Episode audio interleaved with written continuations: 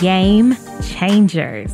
Welcome back to Purpose Potential Podcast, where we have conversations on what it truly looks like to live out your God given purpose and the realities of walking it out. My name is Asia Corinne McGee. I'm a Chicago based image and personal brand strategist, helping purpose driven leaders, experts, and entrepreneurs to become the undeniable choice. And I am also on assignment to help God's kingdom ambassadors to maximize their impact.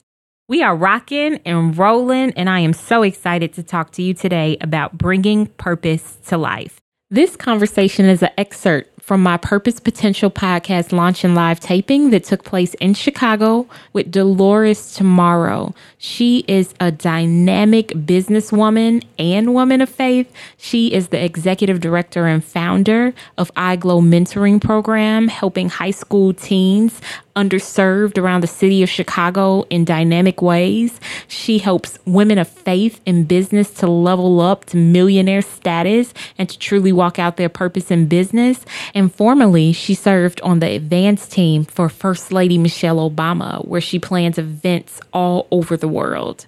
So, in this conversation, she really drops some gems on us about her journey. She shares aspects of her story that I have never even heard before. She really just goes in depth about what it takes to operate at a certain level and the necessity of excellence and aligning yourself with the voice of God as you move about. So, I hope you truly enjoy this. Dolores Tomorrow is someone truly to look for. Welcome to the stage, Miss Dolores Tomorrow.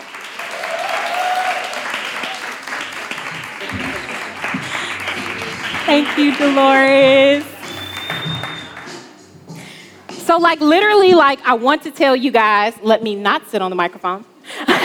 um, like, the speakers today, and I actually have two that were caught up in travel, two others that, that were to come tonight, but everybody is moving in and out. Like Candace and my cousin Carl, they came from Indiana. Dolores is in between two countries right now. So, like, yes for people coming out to come and spend time with us. So I appreciate this. I do have the opportunity to talk to Dolores weekly um, as she is my business coach. But um, I'm excited for this space just to uh, sit down and talk with her because one thing is like, I never, even in my experiences knowing Dolores for about a year and a half now, I still can't put together all the pieces of her resume. She is not a person that will always tell of what she's doing. She's not one of those people that like, make announcements and then you never see the product come from them. She'd be like, oh, by the way, I just came back from, you'd be like, like sometimes she'd be talking to us and just regular on social media, she'd be in a whole other country, but she just doesn't make a big show of it. She just got an Instagram page um, this week. And so um, I really just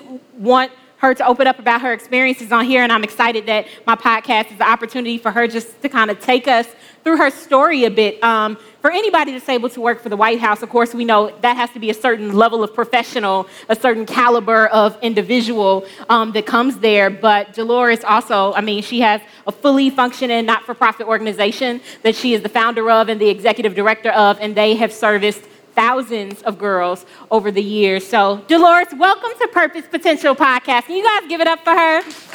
Thank you. it's always awkward when people introduce me because like I'm really not that grand. People are like, oh my God, I'm like, girl, I'm just like you. So you're not that grand, you but you're great. Great introduction.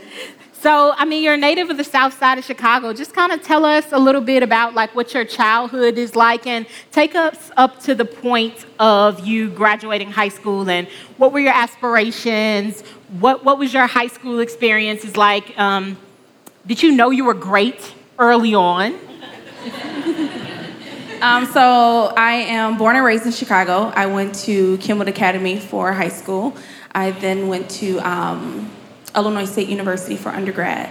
And so I have a pretty normal life, um, middle class parents.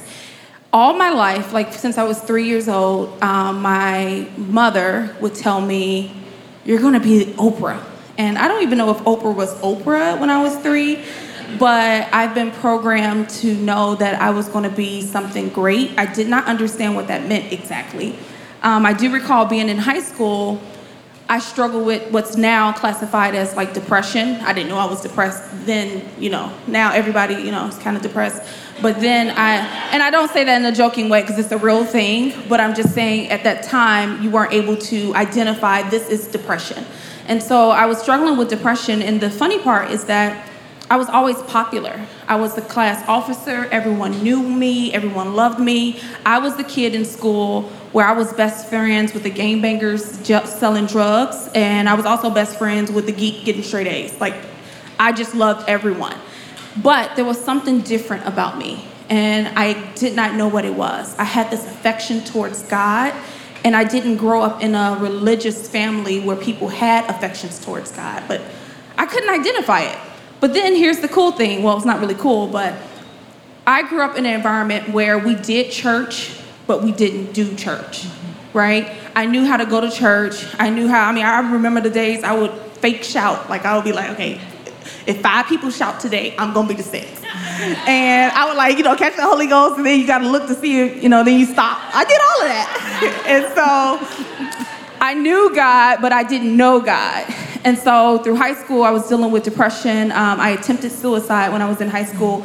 And it's really one of those things where there is no feeling like the feeling of being called, being special, and not having people to put language to who you are. So it's one of those things where it's easy to say I'm special, but how does this fit in the normal, everyday environment? How does it fit when I don't feel comfortable doing certain things and I don't really know who I am? And so I graduated high school, I was going to college, and I remember I graduated when I was 17. When I was going to college, I said to myself, God and all the angels, I'm like, listen, your daughter about to go down here to ISU, and we're gonna turn up, okay? Mm-hmm. Within the first 90 days, I'm gonna lose my virginity. I'm gonna go do this. I'm, I had it all planned out. Who plans that? I don't know, but I planned it all out because I thought that's the way it goes. And my third week on a college campus, I found Christ, like for real. Like I knew of him, but now, I mean, this was a, a moment where he captured my heart as a 17 year old college student in my dorm room. No organ, no pastor, and it was an experience that I will never forget. And so, right away from that point, um, my leadership and people always being drawn to me, it started to make sense because I started to do ministry. So I was a campus um, leader where I was leading the gospel choir, I was doing all these different things. And lo and behold, I was working on something called the University Programming Board, where, where, which is the, um, the place where they plan like homecoming and all the different things that happen on campus. And uh, someone walked up to me and they said, Dolores, have you ever thought about event planning as a major? And I said, no. Now keep in mind, this is in 2003. Event planners, everybody event planner. You plan one event, now you're an event planner. At this time in 2003, it wasn't a popular thing. So I sat in the class and I fell in love. And so I shifted my major to event planning, and that's how I got into the event planning major. And I think I'm supposed to stop right now. No, I mean, this is good. You always love when the story just runs continuously for there. So, um, you know, I know you, so I'm going to shift to the next things because, I mean, really, there are so many segments to Dolores' story that you will never piece together from social media. So, this is really our personal time to, to get these gems with her. So, where were you in your life when you met the First Lady? Yeah, so this is it's so much more powerful than the opportunity to meet the First Lady. The real power in this story that I'm about to tell you is the power of being obedient and being in position. I didn't do anything. I didn't want to, I never wanted to work for no first lady. I graduated from high school with a two, I mean from college with a 2.3 GPA. Okay, legit. I sometimes have nightmares that they're gonna call and be like, you know what, baby, we need that degree back. you don't deserve that degree. So I was not someone who was looking for prestigious opportunities. I wasn't, I look, I was fresh out of college. I was making about $60,000 fresh out of college. I was in this prestigious job planning events. And before I tell you about how I met the First Lady, let me tell you this part. When I first graduated from college, I took a job with a company called Princeton Review. Princeton Review paid me, I want to say $35,000 a year, and I was forgot what I was doing. But the fifth day I was there, that Friday, something said, This is not for you. Now, I was afraid to shift because my family, because also, I didn't say this, but right after college, I went into seminary school. because I had this passion for God. I'm like, I'm about to travel the nations. And then in seminary, I'm like, wait, I thought this was gonna be like Bible study every day. This is like, we got to do homework? I thought your homework was like, let me see you worship. And it's like, no, they want us to write papers. And so I dropped out of seminary. Yep, that wasn't for me. and so I got this job working for Princeton Review, and it didn't feel like it was for me. And I was nervous because I have a Nigerian father. If you know anything about Nigerian parents, yeah. and I was nervous. I was nervous about seeming unstable. I was nervous about all of these different things, but I knew I was not supposed to be at that job. So right away, I started applying for new jobs. Within the fifth week of me being at that job, I got offered another job. This other job, the woman who hired me was like, baby, listen, you are not qualified for this job. I was coming in managing a $5 million budget and managing a team of four full-time, full-time employees. It's like, you're not qualified, but it is something about you. And I feel like I'm supposed to hire you for this job. That job was with National PTA, Parent Teachers Association. I was their meeting and travel manager. They have about 7.7 million members worldwide. I planned all of their conventions and I managed that entire process. Um, in the year I met the first lady, there was a, she had a new partnership called Let's Move campaign, which was going against childhood obesity, all that good, sexy stuff. When you're trying to go against childhood obesity, who do you want to partner with to do that? One of the largest parent teachers organizations in the world, PTA. She came on board. It was an event called our annual legislative conference. She came on board um, like two weeks. Anything, anybody know anything about politics and working at this level? You don't know where Auntie Michelle gonna be two, three months in advance. She literally confirmed like two weeks before an event, which is a major event. This is not like a little small event. So two weeks before the event, we found out she was coming. She came, and who God made me. I am a natural. I am in con- like this gift was. I can have a hundred thousand people in a room, and I can be in control of every moving part. It's a gift that God has given me. And so here I am doing what I do. You know, a little OCD. And the one thing that White House staff saw that I did, so the first lady was coming out, um, it was probably like a two minute countdown. There's a table on the stage. Now, keep in mind, there's about 150 media outlets in this room cameras, all of this good stuff. I'm standing on the side.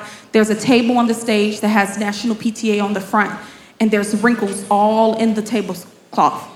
I'm sitting there and I'm an event planner, and I'm one of those petty event planners. Like when I watch different things on TV, I'm like, mm, what that event planner at? Because she is not doing her job. like, how did she not see that? So, because I'm a little OCD at the same time, I carry a little pocket steamer with me. Um, don't judge me, it just is what it is. Um, I had a pocket steamer and I literally crawled on the stage and I'm steaming the skirt before the first lady comes out. Secret Service, like, get off the stage, girl. And lo and behold, the chief of staff at the White House after that event walked up to me and said, We want you on our team. And I said to her, because keep in mind, PTA had just moved me from Chicago to DC. I want to say they gave me like a $15,000 relocation bonus. Like a, I was used to getting a $900 refund check, so 15 grand at one time. I was gonna be with them for life. Okay. so when uh, when they gave me 15 grand, they still paid me my salary every two weeks. I was so confused with how that worked. But you got to keep in mind, I'm 22. You don't know what's happening. So when White House came to me, I said, thank you so much, but PTA needs me. I can't leave them. And she like chuckled at me like, yeah, this baby young. Um, so she went to my CEO and basically said to my CEO, I don't know what conversation they had. I just know they came back and my CEO said that he was changing my job to be a remote position that I can do from anywhere around the world.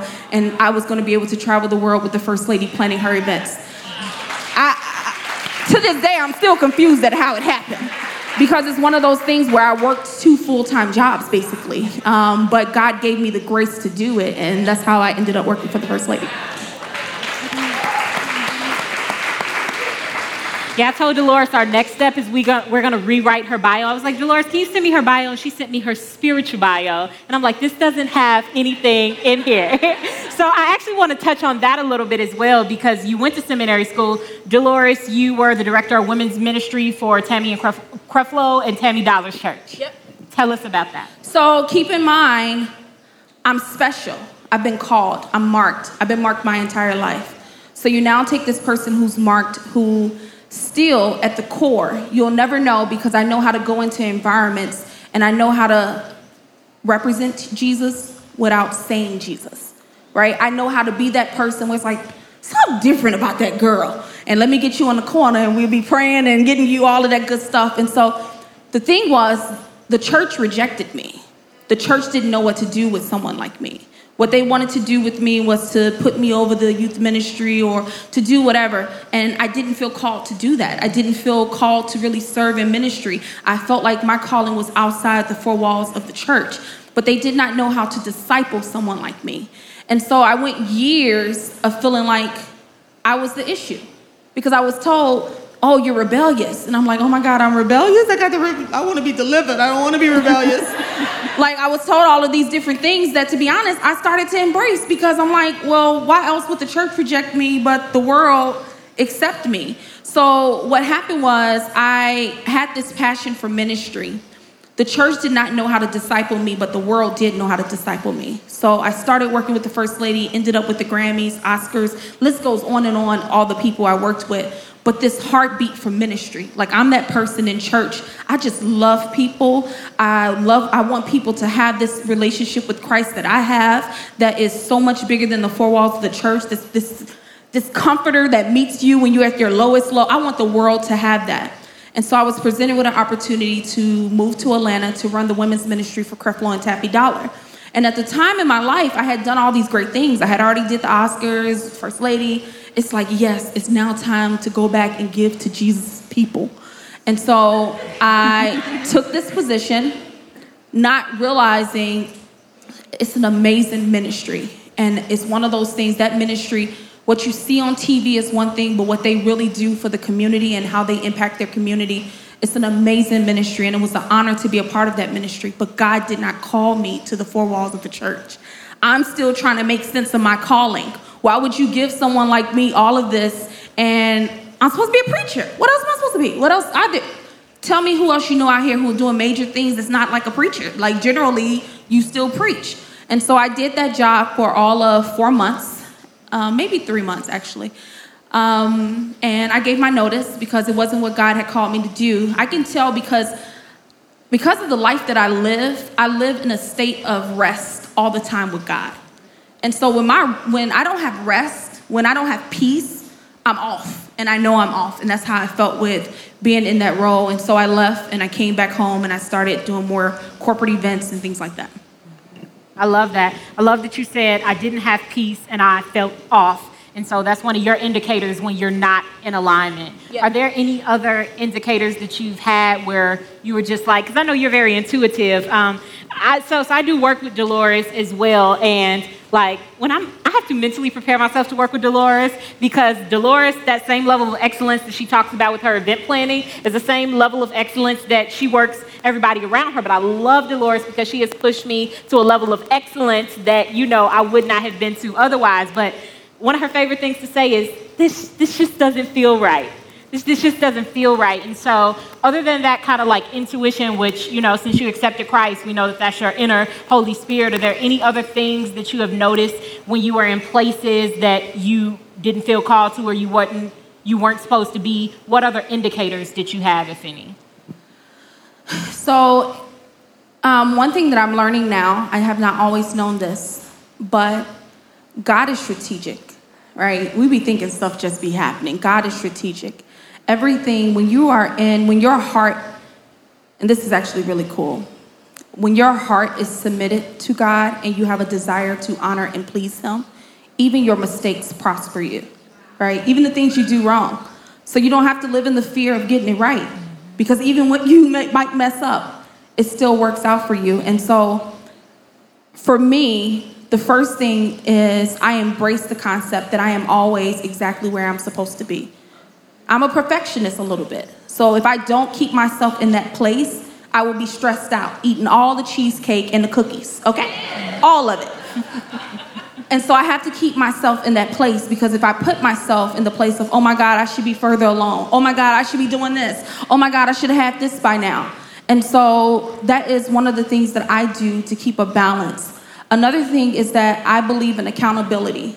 I don't understand believers that don't are not accountable to someone. I don't understand believers that don't have somebody in their life that can check you and you listen. I don't understand believers that tell me sometimes, well, I just, God is my accountability partner. I, I, I don't understand that because I believe in, in being accountable. And so, in being accountable, the people around you are spiritually inclined to check you, right? I, just this week, one of my spiritual mentors said, You're doing too much. You have to start saying no. And I'm like, But I'm not married. And the Bible says, you know, you go to scriptures like what the Bible says. But I had to start pulling back. So being accountable and listening to wise counsel and um, always being aware with where I am spiritually. And something that I've noticed because I work a lot with women of faith is when you're not aware of where your spiritual walk is with Christ, you cannot identify your seasons. There's a season of sowing and there is a season of reaping. There was a season of my life where I was sowing into others. My mentor today is a billionaire because I sold into her business. I didn't know she was a billionaire because I would have made her pay me, but my point is, I knew that God had me during that time I was supposed to be sowing. I was supposed to be connected. And so I think it's mostly important for you as a believer to know where you are and what season that you're in because you can gauge your expectations by knowing exactly where you are. I love that. So I want to talk about your billionaire mentor a little bit because, um, I mean, clearly I'm a woman of faith. You all are people of faith because you're connected to me. Obviously, there's something within my message that identified with you, and that's why you're here because I am not secretive about loving God. Um, but even in the fact that we love God, we have to be able to exist in a real world that's not always spiritual. We have to be able to function in excellence, show up practically. And Dolores, I want you to tell some of the stories about you and your mentor and how she's checked you and how that has helped you to grow. If, if you're looking to be mentored by a billionaire, because we all want to go up to that person and be like, can you mentor me? Can you this, you that? What type of person is someone of that caliber looking for or looking to pour into? So this is the first thing because people always tell me, "How do I get um, an influential mentor and all of that?" Um, before I even say this, I like to say that I know a lot of mentors and coaches. They teach things as though this is the only way, right? The way I'm going to tell you can't be. No, there are multiple ways. You have to ultimately do what's right for you and what's right for your spirit. But for me, the first step that I believe into getting the right mentor is having a heart of, of service. A lot of times we see these people and we see what they can do for us instead of seeing it in the reverse. Because the first thing is somebody who's a billionaire, right? What, how is their mind positioned, right? Why, why would they want you to be in their space? Just let's be honest. How many people are in line right now to be in their space? And so for me, um, the way I connected to her, and I didn't even know who she was, is once again identifying our seasons. The way I connected to her is someone called me because she was hiring an assistant. I was in a position, I was in like a in between season, like I don't know what I want to do. I kind of thought I wanted to be an assistant to like a celebrity or a high profile person. Then I tried that and I was like, I don't like that. And so they called me and I interviewed with, um, I actually didn't interview with her, I interviewed with other people because they layer it because they don't want you to know who the person is. So they'll like layer the situation. So um, at the end of the interview, they offered me the job. Um, but I knew they wanted someone to come on that would be that would stay on board. And just from a stake, a place of integrity, I knew I wasn't going to be with her long. I'm like, this is going to be a 90 day job at the at the most, 90 days. Um, I just knew it going into it, and it was a very aggressive position. It was an assistant. They were paying high six figure salary. It was a pretty aggressive position. So when I declined the job, because my decline, I declined it because I knew I wouldn't be with her long, and I knew she wanted someone long term. She thought that was so like, oh my God, who is this young lady? She was like, you know, can you come back in and meet with me? Um, sure, but I declined the job. So I came back in and met with her, and um, we talked, and that's when I said to her, I was like, listen, I feel like you need, now keep in mind, I don't know, this is my first time meeting with her. I've met with her team, her team basically hired me. I don't know who she is. And so um, I was like, listen, I know you need the help, and I'm in a season right now where I'm not really doing anything. So I'll volunteer with you for a month, two months, and I'll just help you. I'll get your systems together, I'll do blah, blah, blah. And she's like, Will you? I'm like, absolutely. Keep in mind, and God is so good because He knew if I knew that baby was a billionaire, I would have been like, you can pay me a $20,000 stipend and I'll take care of your project for you. But long story short, I came in and I started helping her. And lo and behold, I found out who she was. And um, she's local to Chicago. And I found out who her family was. She was born into wealth. And we've been connected ever since. And it's been about four and a half years. And so the way, not just her, I have another mentor that's just like her, but the way they check me is um, one time we had a, I only meet with her twice, one, two, three, three times a year. Um, I, that's when I talk to her. She's not my girl. We don't sit on the phone unless something's go, go crazy, like I'm on the news and they looking for my body or something. She's not gonna reach out. That's just how our relationship is set up. But this one time we were going to lunch, and in the past I could be challenged with time um, because my mama was always late, so that spirit kind of came on me. Y'all know what I'm saying? Um, so before I got delivered, I could be like 10 minutes late, not disrespectful type late, but 10 minutes. I get to the restaurant, we're meeting at the Ralph Lauren restaurant downtown. I get to the restaurant uh, and I, I asked for it. It was like, oh, she, she left. She left me at the restaurant and I called her and she said, yeah, my time is money and you got me, you should be waiting on me, not me waiting on you. So she left. And I'll be honest, your little ego be like, you know what? It's because I'm black, because you know she ain't black. It's because I'm black that she did this. You know, because if I wasn't a black girl, she would, you know, you start doing that. But what it was is she was calling me to a standard of excellence instantly. One time she met with me and she said, Dolores, where do you shop? And I was like, mm, Forever 21? I like them. I like the plus size section. And she was like, Yeah, you dress like a professional teenager, and your look has to be elevated. And in that moment, because a lot of people who are connected to me were very offended by that, but she wrote me a check and was like, Here, go elevate your look, right? So it's a level of if you deal with a lot of ego and you can't be corrected, you can't be checked. And a lot of times these people don't have, she's not a, but she's not a Christian. So she does not have the filter of Holy Spirit like I might have. She just black and white. Okay? She told me one day, was like, when are you going to lose weight? Like, I don't know if you noticed, but wealthy people are not overweight generally. That means you're not taking care of your body. And the moment I see you, I feel like you're not going to, you're not taking care of your money. That's kind of one of those things, you know, as you like, let me get out this Popeye's chicken line. right? You know what I'm saying? That Popeye sandwich, you know, it's the sandwich fault. y'all had it. It's like y'all looking at me like that. But my point is, someone that God will call into your life that will help sharpen every area of your life from the way you carry yourself to the way at the restaurant you might eat with the wrong utensil. Like she, she's notorious for checking me about. I'm like, oh, that's the salad. My bad. I know the salad fork. Let me go on Google and look at. But no, legit. How, how many of us have eaten at five star restaurants and know exactly how to eat and exactly how to sit? I remember I would put my napkin in my lap. It's like she would criticize everything I do. She's like, no, you have to open your napkin like this. And it was a really amazing training ground that God allowed me to have with this pretty influential woman that to this day still pours into my life. Wasn't that good? I mean, one thing I love about sitting with Dolores, um, you know, she is a business coach to me. I get a chance to work with her, but like, you know, these experiences that she has, you know, I want to know what that's like. I want to be prepared. I want to be equipped you know, for levels like that. So I can appreciate opportunities like this where people who have gone where you have not gone can tell you the steps to how to get there. So thank you for that. Of course.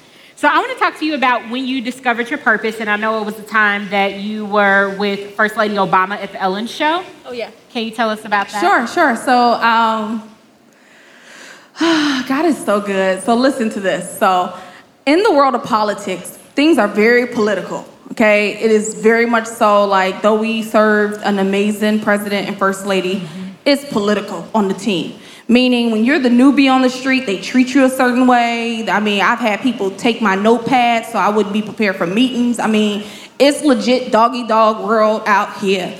And so, this one trip I got called to, um, I didn't get the details. They were like, hey, Dolores, we need you to come on this trip. Now, generally, when I travel with the First Lady, I'm something what they call a site lead, which is basically the event planner. That's the person that's in control of the site. You know all the different logistics that the First Lady is going to be a part of. This trip, they said, Dolores, we want you to be the crowd lead. I was like, okay, I never did the crowd lead. In my mind, I'm thinking, okay, I'm gonna hold up signs and say applause. I don't know what's about to happen, but okay. So I get on site and we're walking in the building. They're like, oh, the crowd is 250 teenage girls. I was like, what would any, what, what am I gonna do with 250 teenage girls? Like what? So low key, I wanted to complain, but I promise you, in that moment, in that moment, Holy Spirit was like, mm, be quiet. You just be quiet and serve. You here to serve. You ain't no diva, girl. Sit down.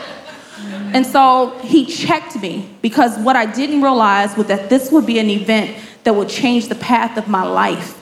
And so sometimes when things are not the way you want them to be or you assume them to be, a lot of times it's God aligning us to be where we need to be because it's something that can change our lives. So here I am at this event. Ellen and the First Lady sent 250 teenage girls to prom. Um, we partnered with J.C. Penney, and they were paying for the girls to go to prom, their hair, makeup, the whole nine. So here I am at this event. I'm sitting in this audience. The first lady is on stage. This event was actually in Jacksonville, Florida, and Ellen was Skyped in, and the first lady was live in person. It was on a military base. All the girls were military daughters. Here I am at this event. I'm sitting in this audience. First lady's on stage. She's talking to Ellen. They're talking with the girls on stage. I'm sitting in the audience. I'm actually standing in the audience. And this was the moment where God gave me my blueprint for my purpose. It's one thing we know, oh, I'm called to women. But what does that really look like? Oh, I'm called to girls. But what does that really look like? Oh, I'm called to do this. But what does that look like? This was the day, because of Ellen and the First Lady, God downloaded the blueprint of what my life was supposed to look like, why I was created. And it was very simple.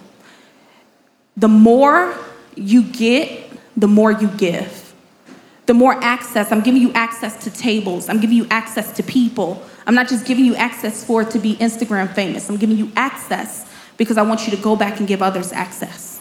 And so that was when the, my nonprofit formed, where I want you, these girls, because I didn't travel out the country for the first time until I was 27. Um, I remember the first time I had, I know this is like, y'all gonna be judging my mama, but it is what it is. The first time I had tilapia, that ain't even no fine cuisine, but it, it was something we didn't eat in the hood. you know what I'm saying? I didn't eat that growing up. And so I remember all these different things I was getting exposed to. And that was the moment in the day that God told, showed me through the First Lady, through Ellen, because people might think whatever they want to think about them. What they have mastered is going back, reaching back, and giving others access to everything that they get access to, right? That's a system. And so God wanted me to create this system, and that's how I started iGlow Mentoring. I moved back to Chicago.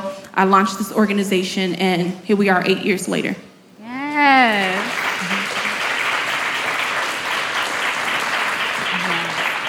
I love that. And I also want to talk about just bringing everybody up to speed to what you do now because you do iGlow mentoring, but that really is your service. You know, I talk to you and you say you put definitely way more money into iGlow mentoring than you get out, and you may not even, you know, take any type of profit from it, but you do afford great opportunities to these girls, but you actually do other things that you actually monetize. And, and what I can appreciate about this conversation, because um, even the dynamics of talking to Candace, so I wanted to talk to Candace about how to monetize ministry specifically, but I know you have a different perspective on that, and I want to hear your perspective as well.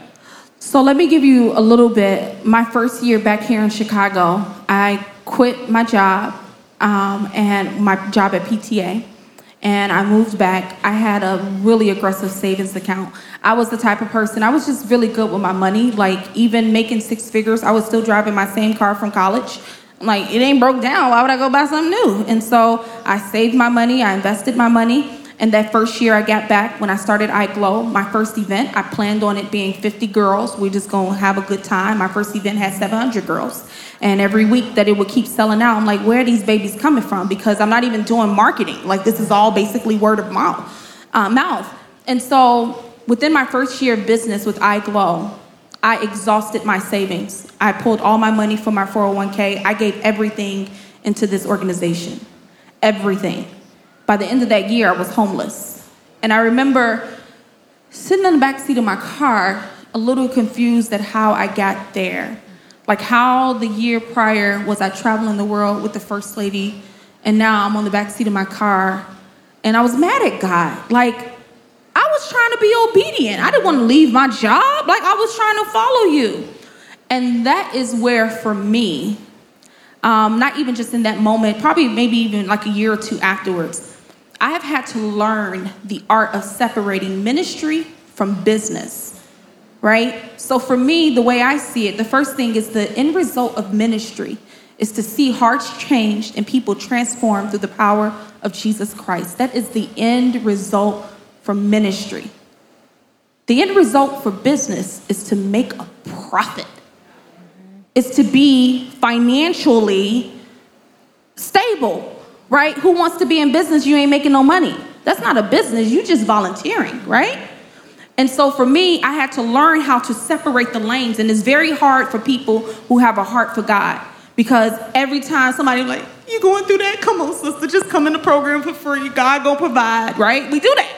We, we do that. Whereas even I don't know if anybody else has felt like this, but I used to feel like the more I gave, you give until it hurts. You serve, you just do it all. The more God was in heaven, like, that's my girl, my girl down there doing my good work. That's my daughter. Until I learned that ain't God. It's not. And I know it's hard for us to really hear and understand, but it's not God for us to completely deplete ourselves to the point where we're trying to help someone else. It's just not for me, at least. I'm going to say that. And so, what I had to learn how to do is one, I had to change my mindset as it pertains to money. My mindset as it pertains to money, and my mindset as it pertains to what God wanted me to ultimately have. And as I began to change my mindset, and it's been a progress, I'm gonna be honest, I've had to go to therapy because this money thing is an issue for me. I'm learning. When you didn't grow up from a lot, right? By the time I was 25, I was making more money than my both of my parents combined. When you didn't grow up, you don't know what to do. All I knew was to give it. That's all I knew to do. I didn't know that it was okay for me to save for one day when I want a kid and I want my babies not to pay for college. I didn't know it was okay for me to put me first. And so the balance that I've had to learn is one, if your heart is not submitted to Christ, it is easy to start growing in pride. It is easy to get to the place where you're not balanced, where it's like, yeah, I'm first and I don't care about anybody else. So I had to keep one, my heart submitted to Christ. And two, I have to be clear when I'm doing business and when I'm doing ministry. What I do for iGlow is ministry. I do not make a dime for what I do for iGlow. iGlow is like that hungry step kid that's always want to eat. That's iGlow for me. It's always, I pour more into iGlow, but that's my ministry arm. What I do with business women of faith, that's business. So I, at the end of the day, because it's business, I can be very clear on my results. I can be very, right now, I have a mentorship group of about 30 something women combined, and they all had to pay to be there. I understand we all have financial hardships. If you cannot pay the fee to be here, I'm gonna, I'm gonna put you, I got a prayer list. I can put you on the prayer list. and I know it sounds so hard, but I had to get to the place because what I was seeing was I was constantly depleting myself. I was constantly the one left carrying the bag. It's nothing like having an event or doing something and everybody having a good time and all of that, and you leaving and that they calling you afterwards for the bill. That's not cute. And it's not God because what happens is we then bring this level of stress on ourselves. And then, Lord, but forbid, if we're married and children, stress on our families and things like that, all because no one ever never set us down and taught us taught us how to separate this ministry arm from this business arm. And so it's not to say what I do in business is not considered ministry, it is, but I lead with business, right? And what I do with ministry, I lead with ministry. And so I do sometimes see it separated because God has called me to dominate mountains. I'm going to have access to billions of dollars at some point in my life. And some of you might feel like that too, where God has called you to have a great amount of wealth. And I can tell you a secret if you cannot manage and process $30,000, He ain't giving you 30 million right? And so, whatever is in our hands today, I had to learn a system of how to manage what I have. It's just like that time. So, I eventually did buy a new car, but I remember I was talking to my pastor, and my pastor was like, you know, I was like, yeah, I'm gonna get this luxury car, and when I get my luxury car, I'm gonna keep it clean because it's a luxury car. You pay money for it, you're gonna keep it clean. My little Saturn, it's, it's old. It don't have to keep it clean. And he used to try to tell me, no, the mentality you have with this Saturn, you're gonna have with the luxury. And I was like, oh, no, no, the devil is a lie, not me. I brought my Audi, and you know, the devil tricked me. Kept the Audi just like I kept the Saturn. And what I learned from that is that that trait, that pattern, whether it's in a lifestyle, whether it's in your money, whether it's in, you know how we say, man, if I have more, I'll give more. If you got five dollars and you're not figuring out how to give, you're not going to give with five hundred thousand. And so I had to learn those systems, and in learning those, God has given me a little bit of strategy of how to separate the two how to still serve unto people, because that's what I live a life of service. That's all I do ultimately. But how to still serve his people, but how to also still have that business aspect at the same time. But it took me being homeless for me to get that. And my prayer is this is why I work with women of faith, because I see so many of us going down those same paths where it's like we're so passionate and God is called and God will provide. And you know what? He will. But God will also give you strategy he will give you wisdom. He will give you, put you around people that have made different mistakes to where you don't have to make the same. Love that.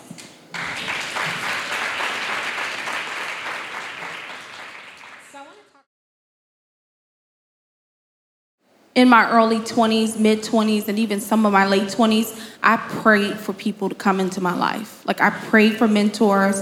I wanted to be accountable. I wanted this system, and it didn't happen. And I remember one day God told me that He was not allowing me to get mentorship or people to come into my life, to pour into my life in that season, because what He was doing for me, He wanted no man to get the credit for it or woman. And at the, to be honest, at the time, that sounded real deep. You're like, okay, Jesus, but still, I need help. I didn't understand it, but now I get it. Because when I'm sitting around tables and I hear people say, oh, I made this person, or I did, there is no human that can say that for me um, because what happens is um, everything that I have, I didn't even do it. I can't even take the credit. It's all divinely aligned, and God did it for me. And so I think that support is the first thing. Once again, I'm really big on this identifying that season. There'll be a season in your life where God will, now my life is fully staffed. I have business mentors, I have spiritual mentors, I have a revenue coach. I have I, my life is fully staffed at this point. But that just happened maybe two, three years ago, um, where God allowed people to start coming into my life and allowed me to start having that. And so when I did not have support, this is what I wish someone would have told me. The first thing is if you cannot identify that you're in a season or if God is calling you to something great, and he does not want people tainting because this is what sometimes we don't realize is that when God is birthing something, and this is what God had to do deal with me. I told Asia not to say this, but I'm gonna say it because I think it's uh, whatever. Um, so I am 33, and I, I don't generally share this, but I'm gonna share it because I'm trying to paint a picture. I'm still a virgin, right? So there is a level of there is a level of pureness and purity that I just walk in in my everyday life. Um, it, it's not one of those things where I'm a super deep Christian. I, I'm trying to read the Bible a little more, but I don't read it as much as I would like to read it. Um, but it's one of those things, um, I'm literally marked, and I've been this way my entire life. And so, what happens is when you take someone that has a level of pureness, I screw up all the time. I mess up all the time. I'm human just like everybody else. But my heart and my motives are pure. And when you have someone like that, it is easy for them to get tainted because they're naive. So there were seasons of my life where I just I, now my spiritual wisdom, my discernment is on point. I know right away. But there were seasons of my life it wasn't like that. And so for someone to connect to me and start mentoring and molding me and shaping me, my mentor now who might mention something about my weight, I can separate it Five years ago, I'd be ready to jump off a bridge. Now I'm just now I'm just like, she right. Let me go ahead and hire this personal trainer. Let me stop eating Popeyes five days a week. Let me just get it twice. You know, like I can separate it because I have the spiritual maturity to do that. And so I believe there are some seasons that God wants to preserve the glory when when I get to where God is pulling me to, because people haven't seen it yet. It's not, it's not fully revealed. This is the surface. It's impressive to people, but it's the surface. But when I fully get to where God is calling me to get to, nobody can get the glory for that. It's all God. Legit. I can't even, my mama can't get it. She be taking it though, I ain't gonna lie. Um, and so I think if you're in a place that you don't have support, I would advise going deeper with God. What does that look like, right? Because people say that. What does that look like? For me, going deeper is mastering my quiet time. Like, even this concept, I don't know if you guys already organically do this, but this concept when you pray and talk to God, give Him a moment to talk back. I'm like, I didn't know that. Did anybody tell me that? Did somebody tell y'all that to be quiet? I didn't know. I just thought you just go keep Kurt the worship music up and keep going hard. And it's like, oh, he want to talk too? My bad. and so practicing getting into those quiet moments with God. Not only that, practicing, there was a part of my life where I had to do some self examination, where I had to be honest with myself. Like, am I teachable? I am very teachable and I've always been teachable. But you can't teach me just anything. I'm not easily, I was the person in Sunday school when they were like, okay, everybody got a dollar, get 10 cents. I'm like, wait a minute. Now, why we got to give it to the church? I wanted to give mine to the homeless man. I was like that at five years old, questioning tithing at five. And so when you're like that, I think sometimes people put a label on you, not really understanding that God made you like that. God made you inquisitive. You're not the person that just goes with the crowd. And so if you don't have support, I recommend one, you go deeper with God. Two, spiritual accountability is so big to me. And even when I did not have mentors, I had friends. I had friends that were on the same page as I was. I had friends that like loved God. We were I remember in college one day we would literally I went to Illinois State University. It's a not a Christian college. We were literally walking on campus. Was like, "You know what? We want to let's just worship in the parking lot." We literally opened our car doors and we all was in the middle of the parking lot. Oh, thank you, Jesus. Until the police came and told us, y'all can't do that here. and so I surrounded myself, and one of my friends is back there who was uh, in the parking lot worshiping with us. But I surrounded myself with believers that were on the same path, that had the same heart to service God. And so if you don't have the support, I pray that you, that God, well, your prayer should be that God will at least bring friends around you. I think spiritual accountability, whether it's an older sister, and sometimes for me, there was sometimes I was led to go to people and to just serve them, right? My, my mentor, I was led to go to her and serve her. I was led to do that, and there were other people. So I think that even positioning yourself in a place of servitude, I think that at some point that will be drawn to you. I love that. I love that. So the last thing. The last thing I want to talk to you about is the power of vision. So, God is giving you a glimpse of where He's taking you, and what practical ways are you positioning yourself to that? For that, because it's one thing to say, you know, I know that within my lifetime, billions of dollars will come, you know, through my hands. But one thing that my spiritual mother, Dr. Galena White, told me is that prophetic words are conditional. You know, so we get a word, we get a glimpse, you know, we know in part, we prophesy in part, you know, and the whole picture is not revealed but we have to we have to bring ourselves in alignment with that word yeah. you know and so some people you know will go and be like well this word never came to pass well, how did you bring yourself into agreement you know with that word and so how are you personally um, working on developing your vision or positioning yourself for the things that you know that god has called you to um, i don't know if anybody identifies with this but i laugh with my coach with this every single week um, I come up with about 62 new businesses every week. Anybody else like that? Like your mind is like your mind always going. You always like you be driving. You like, ooh, I'm gonna start me a billboard business because you see a billboard. It's just like um, I'm like that. And what God has had to train me to do is one. That's a gift from God. That's not that, that, that we serve a living God. And when you're in relationship with the living God, you feel inspiration from that living God all the time. And so, what I had to first learn to do is work what's currently in your hands. Uh, like, that was so deep to me. Like, what do you mean, work what's in my hands? It's like we're always trying to go build and do something new. It said, What have I given you today to do? And how are you maximizing the gift I gave you today? that puts vision in perspective because it's like, well, I'm called to be a billionaire. Yeah, you called, but what did I give you today to do? And how are you working that? How are you monetizing that? How are you submitting? How are you training yourself in that? How are you doing professional development in that? How are you getting better? And so I think it's so important that we bring ourselves back in. And here's the thing I wasn't created to just do one thing, God didn't make me like that. And so that's generally, I can hear a sound whenever I'm thinking about new mentors. There's a sound that they have because if you come in my space and you try to limit me to one, I wasn't created like that. I was created to do multiple things, which is why I run a nonprofit, I run an event planning business, I run a business, I'm doing these different things. But what I have to do is right now, God has me on a limit.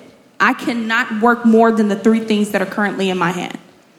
And the agreement is when I figure out how to monetize those to make $1 million each, then I can start. I'm like, oh, I want my own hairline because I like to wear weave. I want a nail salon. I mean, I'm telling you, my mind just never stops with the business ideas. And so, as it pertains to vision, my first advice is work what's currently in your hands. The second thing is educate yourself. Sometimes, for me, um, when I'm working with people, there's so much spirituality that there's no practicality. Like everybody's so like, oh, shot, shot, you know, like go real deep, real quick. But then when I say, what's your revenue goal for 2019? Well, I'm just believing God. No. no, legit. I'm telling you, it, it legitly happens a to glimpse into our actual phone call. She'd be like, so how much money you gonna make in I'm like, well, and she like, yeah, that. It's a legit thing, and it's one of those things where it's not that these people are bad, they don't know any better. We haven't been trained right? I remember when I started working with, so in my career, I was making multiple six figures um, running my event planning business and doing different things. And I remember the first time I worked with a revenue coach, it was like, okay, what's your revenue goals? And I was like, um, I would be, you know what, if we could do around two, if we could do about this amount. And he was like, wait, you don't have this written down? I was like, no. I didn't know that I was supposed to create a revenue goal. I didn't know I should have a revenue plan. I didn't know I should have systems in order. And so for me, I had to learn and get more information, get knowledge. Like, we live in a day and age where if you don't have money, that's not an excuse anymore because you can get on YouTube, you can go on Google. There's just too many resources out here for us to get that knowledge. And so, my advice is to go and start educating yourselves educating yourself, seeing people who are where you want to be, and watching how they move. I watch how my, this is something very, very little, but it's so important. When I worked with my mentor for those weeks that I worked with her, I remember she brought this Burberry, um, it was like a Burberry jumper for somebody who just had a baby, and she wanted me to order it. And I remember when I ordered it, that little thing came up to like $900 and I was like, okay. I was like, this your cousin? Like, who? I'm trying to get clarity on who this is. And she was like, oh no, I've never met him. I was like, okay, well, what, what, what's going on? She was like, oh, this is somebody that we are talking business with. We're potentially going to do a business deal with this person. I just want to send a congratulatory gift. They just had a baby. So, what she first taught me is that wealthy people gift right? Now, when I gift, my gift ain't gonna be $900, but if you're a new client or you're somebody that's investing, I'm gonna probably send you a $25 Garrett's popcorn, right? It's a system. That's a principle that the wealthy use that we don't know about. How would we know about it? How would we know in business when someone is doing something with you over a certain dollar amount, you should be sending them a gift? I didn't know that. And so I had to get in getting all this information because what God was doing and what He's been doing is He's preparing me so that I can operate at that level. Because those systems work at that level. And so another thing that I'm gonna share, and I'm very long-winded, so I'm gonna make it shorter. But I was working at this law firm and I was their event planner. I was planning all of their partner retreats and all that good stuff. And um, it was a pretty large law, law firm. The attorney one of the partners came to me and said, Hey, Dolores, we want to give this special gift for this retreat we're to have. And they gave me, like, it was a little leather briefcase that had the logo on front. And the one that they gave was like $480. And, you know, I'm from the south side of Chicago. I'm going to compare prices. Like, I'm going to go find another vendor. We're going to make sure, because I don't think this thing should be for almost $500. And we were ordering like a thousand of them on top of it. So this is not no 20 or, order of 20. So I went and found another company. Now, because I am the only black girl, Um, and I'm managing so much money in this organization. I know they discredit everything that I say the moment I say it. So when I come to the table, I got to have proof. I'm smart. I've been around the table. I've been around this so many times.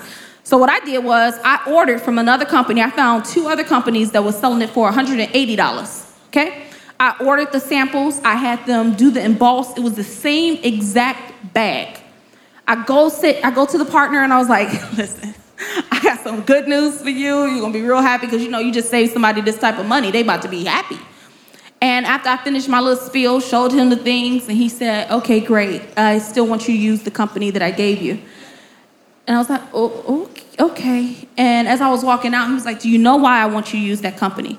I was like, no. He said, because they're friends of the firm, and we keep everything in a system.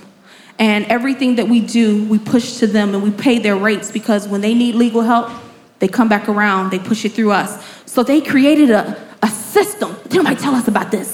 Didn't tell about a system of how we keep our money flowing because that's what he was teaching me. He didn't realize what he was teaching me, but he was teaching me you get people that can perform at the level you want them to perform at, and you create a system where you keep your money rotating in a circle.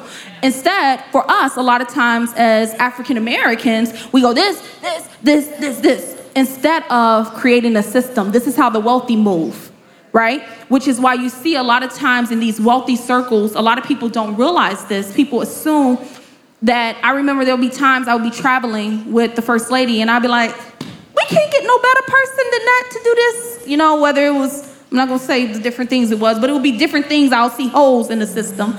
And it was like, oh, well, that person's in the system. Because once they're in the system, it really don't really matter. It's kind of like they're trusted. They don't have to worry about their stuff being on TMZ afterwards. It's protected. And so this is information that I encourage people to learn when they have vision and they're trying to figure out how do I get from here to there. The way you get from here to there is educating yourselves. If everybody in your circle looks like you, that's a problem. If everybody in your circle believes the same as you, that's a problem. If you get my circle of very close friends, majority of my friends are way more wealthier than I am. And the irony in it is that I drive the most expensive car and I'm the brokest, right? No, they joke about it. Like we go out to dinner and I pull up and they be like, D, because they driving Toyota Camrys and they like millionaires. And so surrounding yourself by people that move differently. A lot of times when people are moving differently, my circle is not just African Americans. I have people of other ethnicities in my circle. And so that has helped me get closer to this global vision that I believe God has called me to. Yes, clap it up. A good opportunity. Dolores. Y'all was that not crazy? Like, I was literally sitting there interviewing Dolores, needing a notebook so I could take notes. I mean, gems like that, you truly have to get from people. So I hope that you took heed to that information and you'll apply it to go level up in your own career. Dolores Tomorrow, remember that name. This episode is brought to you by The Content House, a full service media and project management agency, aka the group that has me feeling real official for Purpose Potential Podcast. The Content House offers a plethora of services for entrepreneurs, small business owners, and creatives to level up in their content and media game. Whether you're talking about photography, videography, audio or video podcast recording, logo design, website design, they offer the works in a state of the art facility in South Holland, Illinois. I encourage you guys to check them out over at thecontentHouseChicago.com. I want to hear from you. Take a screenshot of this podcast to let me know that you're listening. You can find me on Facebook, Twitter, and Instagram at Asia Corinne. You can also download the podcast on iTunes, Google Play, Spotify, and YouTube. Use the hashtag Purpose Potential Podcast. Also, if you have questions or comments, email me at hello at purposepotentialpodcast.com. Allow me to reintroduce myself just one more time. My name is Asia Corinne McGee, and I'm on assignment to help God's Kingdom ambassadors to maximize their impact. I'll see you next week on Purpose Potential Podcast.